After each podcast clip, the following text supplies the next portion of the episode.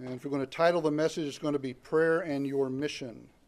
Prayer and Your Mission. Uh, when you find it, Luke chapter 10, I want you to look at verse 2. Whereas therefore said he unto them, The harvest truly is great, but the laborers are few. Pray ye therefore the Lord of the harvest, that he would send forth laborers into his harvest. Now, this is a pretty common missions or, or evangelism passage that uh, I'd like to look at from just a little different perspective. Uh, do we understand that a prayer for laborers is a prayer for laborers? It's a, it's a prayer for those who will evangelize their friends and their family and their neighbors and their coworkers. Uh, do we understand that not only are we to pray for them, but we're to pray for them? I mean, you ever wonder where these evangelizers come from? Where, where do people come from that tell their friends and family and coworkers about Christ? Uh, is, is there some laborer tree that, that they fall off of when, when they get ripe? Is there some gumball machine in heaven where, you know, when the Lord needs one, he'll, he'll you know, just crank the handle and out one will roll? Well, no, we, we know it doesn't work like that. Laborers for the harvest come from you. They come from the chairs you're sitting in. They come from churches just like this one. So, why are we to pray for laborers to be sent into the harvest? Why are we to pray for laborers? It's because there is a shortage of laborers. You know, God says that the road to hell is wide and it's, it's easy to find. He says most people will take this wide, easy road to hell, but he continues and says that the way to heaven is hard. It's narrow. Okay, it's hard to find, it's narrow to walk on. He also states that there will be relatively few in comparison that find this narrow road. God also says that the only way people find this hard to find, narrow road, this way to heaven, is if they are told about it. See, no one is saved in a vacuum or in an absence of the teaching and preaching of the Word of God. You remember Romans chapter 10, verses 12 to 15.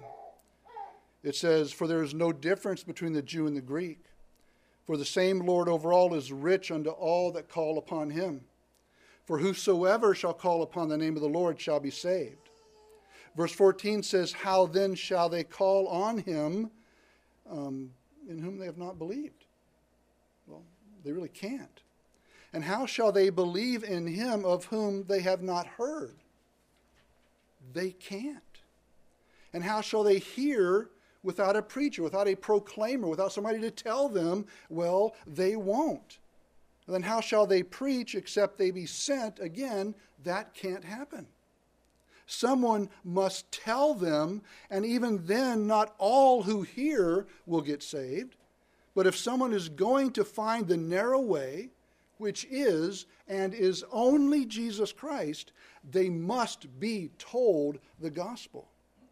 If they are not told the gospel, they have absolutely no chance of finding and coming to Jesus Christ.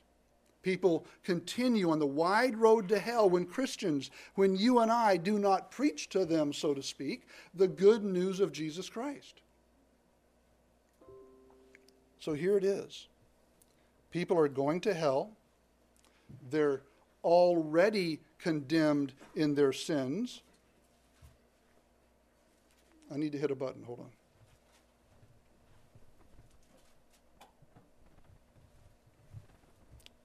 They're already condemned in their sins. Only the blood of Jesus can wash their sins away, and you know whose blood they need in order for that to happen. You know what they need to know to find the way to heaven, right? You know what is wrong. You know the condition that they're in before God. And if there is something wrong, those who have the ability to take action have the responsibility to take action. Let me say that again. If there is something wrong, those who have the ability to take action have the responsibility to take action.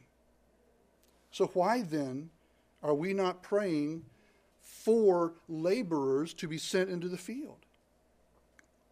Well, I think it's a misunderstanding of the relationship between prayer and missions, between prayer and evangelism. Just as a husband can misunderstand the relationship between a thoughtless comment to his wife at breakfast and then a night on the couch that evening.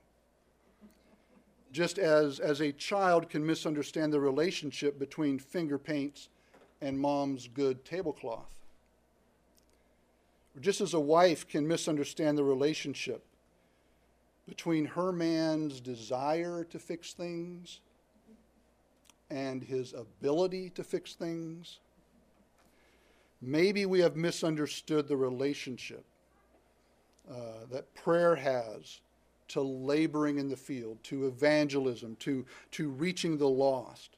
Now, now, we've not misunderstood that there's a great harvest. I think we get that. We've not run out of lost people to preach to. We can look at the animal like behavior of the gangs and looters and marauders and the political riots that we see today, and we, can, we, you know, we can't say with a straight face that there's a shortage of sinners. Okay, that, that's not it. Remember back uh, a couple of years ago where you could read where the Islamic extremists were rejoicing at the various devastations of the hurricanes and the wildfires that were going through our country, uh, saying that they were sent by Allah against the evil West. And I think there's a, I think there's a plethora of people to preach the gospel to. We can't read our own papers. We can't listen to our, our own news broadcasts and miss that most, grossly most of the seven and a half billion people on this planet are lost. I think that we understand. We've not misunderstood that God still calls people into service. I mean, we, we get that God has not stopped recruiting. We know that God uses means to convey grace. We know that He uses means to get the word out of His grace, and one of the means that He uses is us. I mean, after all, we are commanded to pray for something, and we can rest well assured that this is the kind of prayer God will answer. I mean, if God says, pray this, it's a 100% chance of that prayer being answered if we would just pray it. I mean, every confidence in the, when God says, pray to me for laborers, do you think God's going to say no?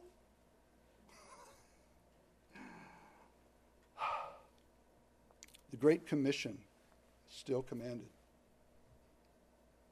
Go ye therefore, or as you are going, teach all nations, baptizing them in the name of the Father and the Son and the Holy Ghost teaching them to observe all things whatsoever I have commanded you. And lo, I am with you always, even until the end of the age. Amen. All right? We, Christians, are the one who God commands to go and to teach and to send to other places those that we can't go that still have people that need to hear. I think we understand this. I mean, He's commanded every Christian to loudly regularly proclaim the truth of the gospel of Jesus Christ. Now, we also understand that the laborers are few. We understand that we've dropped the ball, shirked our responsibility. We understand that we haven't witnessed as we should. Remember the information I gave you uh, last week and, and, and the week before? I've done a little research. I've updated some information on the statistics of uh, the age of the missionaries in relation to those that we presently have on the field. Uh, they've shifted just a little bit. Um, but in the Baptist Bible Fellowship, the Southern Baptist Convention, a couple other independent missionary uh, organizations, um, the numbers have gone up that in the next five years, 80% of our missionaries are going to be 60 or older. Um, I never wanted to be a statistic, but I'm a statistic. Right? I, I fit in that category. The attrition rate is now equal to the influx of new missionaries. Now, what that means is that that you know we used to have more new missionaries coming in and heading to the field than we had on the other end retiring or passing away. Uh, but now we have just as many coming in as we do going out. And if this trend continues, soon there's going to be more leaving than there are coming in. Right? We understand there's a shortage of missionaries. We understand there's a shortage of evangelizers, uh, preachers of the Word of God. We know we don't tell our friends and neighbors about Christ. If we're honest with ourselves, we could admit that. I mean, where will this church be in 20 years if we don't start evangelizing now? I mean, we get that our coworkers often don't even know that we go to church. We comprehend that people we see day in and day out are going to hell, and we're not lifting a finger to do anything about it. We get that. We understand that the laborers are few because we're one of the ones not laboring. All of that we understand, we comprehend, we get it, all right? But we have misunderstood the relationship between prayer and laboring on the field. That I don't think we understand. Part of what we've missed here is this is that life is war. Now, it's other things, but life is war. We cannot understand what prayer is for until we know, until we believe, until we understand that life is war. Spiritual warfare is real. Every aspect of our life, if we know Jesus as our Savior, every aspect of our life is spiritual in nature. The world, the devil, our own sinful flesh is at war with the holy Lord God Almighty. Our weakness in prayer is owing largely to our neglect of this. We don't understand the stakes. We don't understand the determination of our enemy to ruin us. Now, prayer is primarily, not only, but primarily a wartime walkie talkie for the mission of this church as it advances the powers of darkness or advances into the powers of darkness and unbelief. Now, it's not surprising that prayer malfunctions because we forget that life is war. Then we try to set up this wartime walkie talkie as a domestic intercom so we can call upstairs for a few comforts. See, God has given us prayers, this wartime walkie talkie, so that we can call headquarters for everything we need as the kingdom of Christ advances into a dark, sinful, fallen world. Laboring for the lost is given as a reason or as a field for prayer. And the connection between prayer and laboring can be seen in John chapter 15, verse 16. It doesn't use warfare words, John 15, 16. Uh, but it deals with the same reality. Jesus is saying, You've not chosen me, but I have chosen you, that ye should go and bring forth fruit, and that your fruit should remain, that whatsoever ye ask in ask of the Father in my name, he may give it you. Now, now listen to it again. Right? You've not chosen me, but I have chosen you, that ye should go and bring forth fruit, and that your fruit should remain. That whatsoever ye shall ask of the Father, that's prayer, okay, in my name, he may give it you. That's the answer to the prayer. Now, the logic of the sentence is crucial. Why is the Father going to give the disciples what they ask in Jesus' name? The answer is because they've been sent to bear fruit. The reason the Father gives the disciples the instrument of prayer here is because Jesus has given them a mission, and that is reaching the lost, preaching the gospel, world evangelism. In fact, the grammar of John 15, 16 implies that the reason that Jesus gave them the mission in the first place was so they'd be able to use the power of prayer to accomplish it.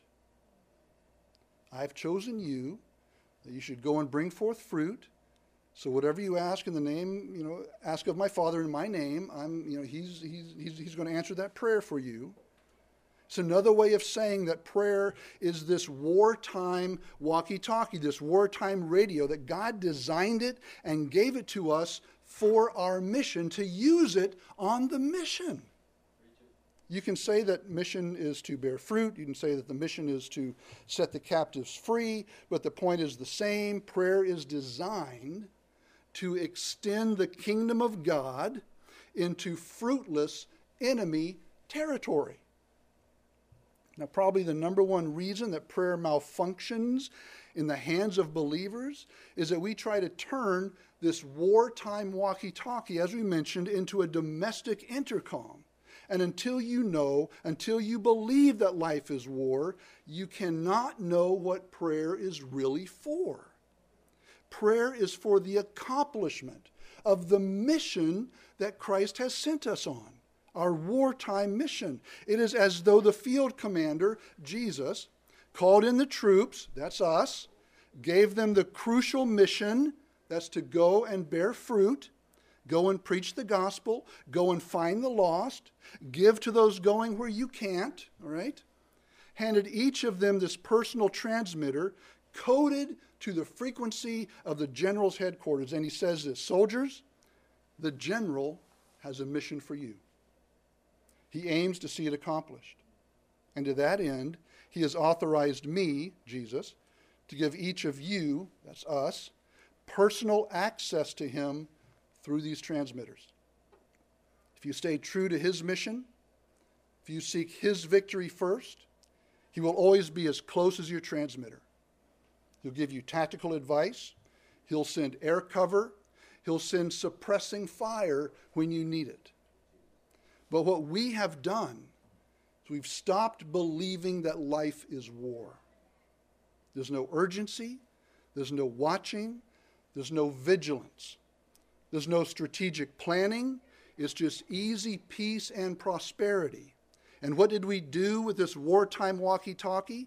We tried to rig it up as an intercom in our houses, our cabins, our boats, our cars, not to call firepower for conflict with a mortal enemy, but to ask for more comforts, to ask for more toys, to ask for an easy life. We're using this wartime walkie talkie to call upstairs for a bag of chips and a Diet Coke. That's not what it was intended for. That has nothing to do with helping us in us pressing into enemy territory to rescue the captives, to set them free with the gospel of Jesus Christ. Now, do you see how we have misunderstood this relationship between prayer and laboring, prayer and missions, prayer and evangelism. We must pray for new soldiers. We must pray for new recruits, if you will. We must pray for laborers, and we must entertain the certainty that the commander will send us out into the fray, out onto the battlefield, as the answer to our own prayer. Boy, that raises the stakes, doesn't it? Are you afraid to be the answer to your own prayer? Are you afraid of leaving your comfort zone? Are you too fat and happy with your 2.3 kids and your two cars and your second mortgage and your new clothes? Have you heaped to yourselves circles of like minded and self centered friends that you guys console each other in your disobedience? Have you become hard hearted, unloving, uncaring, prideful, self absorbed, deprioritized of the things of God? Will we not surrender our will to that of God's will? Maybe, maybe we think we can take better care of ourselves at home than God, than, than, than God can take care of us on the harvest. That's uh, a foolish foolish way of thinking. If God calls us to the battlefield, and He has, then we are safer in obedience to the Lord facing the enemy than we are staying at home in disobedience. You're always safer in obedience than you are in disobedience. I've told you the story of my father, who was determined to make sure that once Becky and I had surrendered to the mission field, that his little grandkids, and they were quite young then, um, would not go to a, a country um, like a country in Africa or some, some other third world country was, was, was his, his phrase. He didn't realize um, what he was saying, really. We didn't realize the extent of this until after we committed to Alaska. But having been over in some of those countries and seeing through unsaved eyes, he was sure that he, you know, that, that's no place for my little granddaughters, he would say. And he threatened what he called legal action. I don't, don't really know what that was because it never happened, but but he threatened legal action should we ever take them someplace like that. No, we had to, with respect, tell him that no, we, we need to obey God rather than him, no matter the threats, no matter the cost. See, the thinking is common. It's even common in churches that, that, that, that we, we foolishly think that we're going to be safer, or our kids are going to be safer, or our grandchildren are going to be safer out of God's will than they will be in God's will in a foreign country. But that's foolish. We're never safe in disobedience. But then again, harvests don't harvest themselves. People don't surrender to the call of God who are lost. Unsaved church members really, you know, everything they do is displeasing to God because they are lost. Now, my dad has watched how God has provided for us. My dad has seen the hand of God in our life. And he now understands it is better to do things God's way than our way.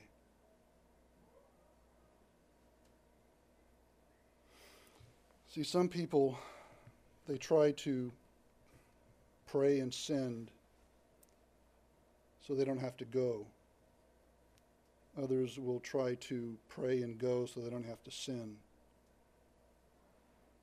But you know, we are to pray for laborers. We are to send laborers where we can't go. And we are to go where we can. We are responsible for Juneau. Yes, there are other good churches in town, and they are also responsible for Juneau, but, but no, we are responsible for Juneau. See, everyone is to pray. And you send those to go where you can't go, and you go where you can. And the command for laborers stands. The command to pray for laborers stands. The commander wants to send soldiers to the front lines, and oh, don't be the hang up. Don't be, don't be the deserter. Uh, don't be the Christian who won't pray for laborers so the gospel can be preached. Don't be the child of God who refuses to go where God sends you.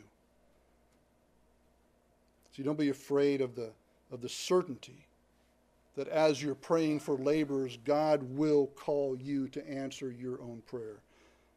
It might be on the mission field, very likely be right here where you live. of course, front lines are different for each person. You know, you may not be able to go to the mission field. God may not call you, and you do not want to go unless God has called you. But you can go to a ministry of the church. You can walk across your yard. You can lean across the counter. Don't, don't lean too close nowadays for a while, but you, you know what I mean. You can walk across the street, right? You can do that. You can talk to somebody at the checkout line. You can walk across a room that's your field. See where the future missionary is going to come from, the new recruits, where they're going to come from. Remember the figures 80%, 60 or older in less than five years? Where's the new missionaries going to come from? How will the lost hear without a preacher? How will they preach unless they are sent? You've got to get the people that can over to the people that need it. So we're behind the curve. We need to pray in earnest for laborers to be sent. The harvest is great, workers are needed. So I've got to ask you are you going to go? Are you going to go reach your people for Christ? Right? Are you going to step out into your mission field wherever that is? Are you going to pray for other laborers to be sent where you can't go? See, he, he, he is sending you to tell them. Maybe we just haven't been doing it. And those that go to places that you can't, they, they need funds. They need money. God's ordained, for the most part, the monetary system. This world rolls on money. We need money because that's how you buy things. It's very practical, doesn't sound very spiritual. But what you do with your money is a good gauge of your spirituality. What you do with your money, yeah, that. Uh, that lets you know just where your heart's dialed into. Will you be part of the supply line? Will you pray so others will be sent where they are needed? Will you call in air support? Will you call in cover fire for those soldiers that are on the field? Will you give? Will you go? And will you pray for laborers to go? Now, I can't answer that for you. It is absolutely between you and the Lord.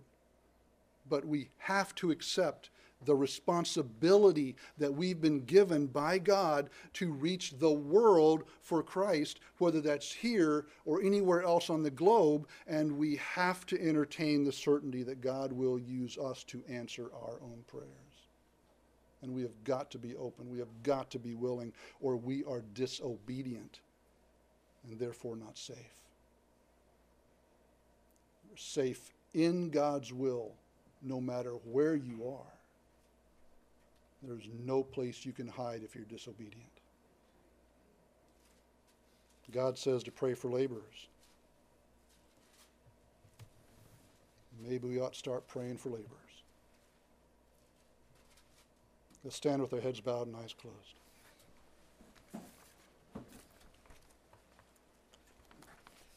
Father, this morning again, we want to thank you for your word, for its authority. We want to thank you for your provision. We want to thank you for your protection, for your love and your grace. And Lord, you have been so incredibly patient with us. So, Father, I pray that you will set our souls afire that you'll light a fire in us that cannot be quenched, that desire to obey you and to see lost souls come to a saving knowledge of Jesus Christ. Father, this is one of those prayers that seems like it's uh, kind of a given that you would answer, that you would empower us to obey you. You'll help us, Lord. Empower us to say no to our flesh, yes to your Spirit's leading. And the Lord, as you give us opportunity, divine appointments they've been called.